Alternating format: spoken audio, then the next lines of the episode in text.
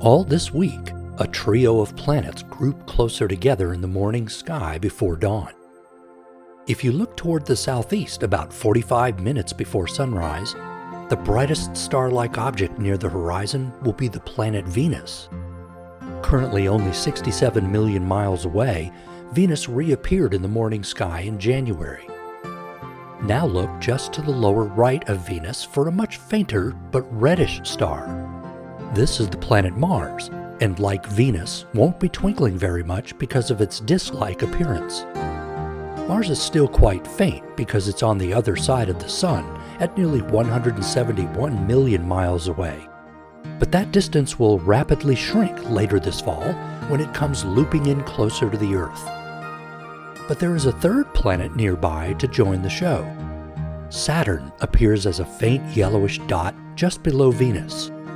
Its angular separation from Mars will shrink to only 2 degrees this week, which is about the width of your index finger at arm's length. Saturn and Mars will seem to shine about equally, but in fact, Saturn is seven times farther away than Mars.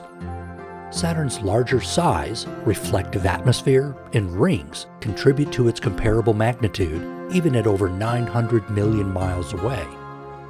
On March 28th, the waning crescent moon will be below and right of the planetary trio, again near the southeast horizon about 45 minutes before sunrise. Keep watching Mars and Saturn over the next two weeks, and you'll see them getting closer to each other. On the mornings of April 4th and 5th, they will appear only one half degree apart, the same angular width as the full moon. With the Delta College Planetarium in Bay City, I'm Mike Murray.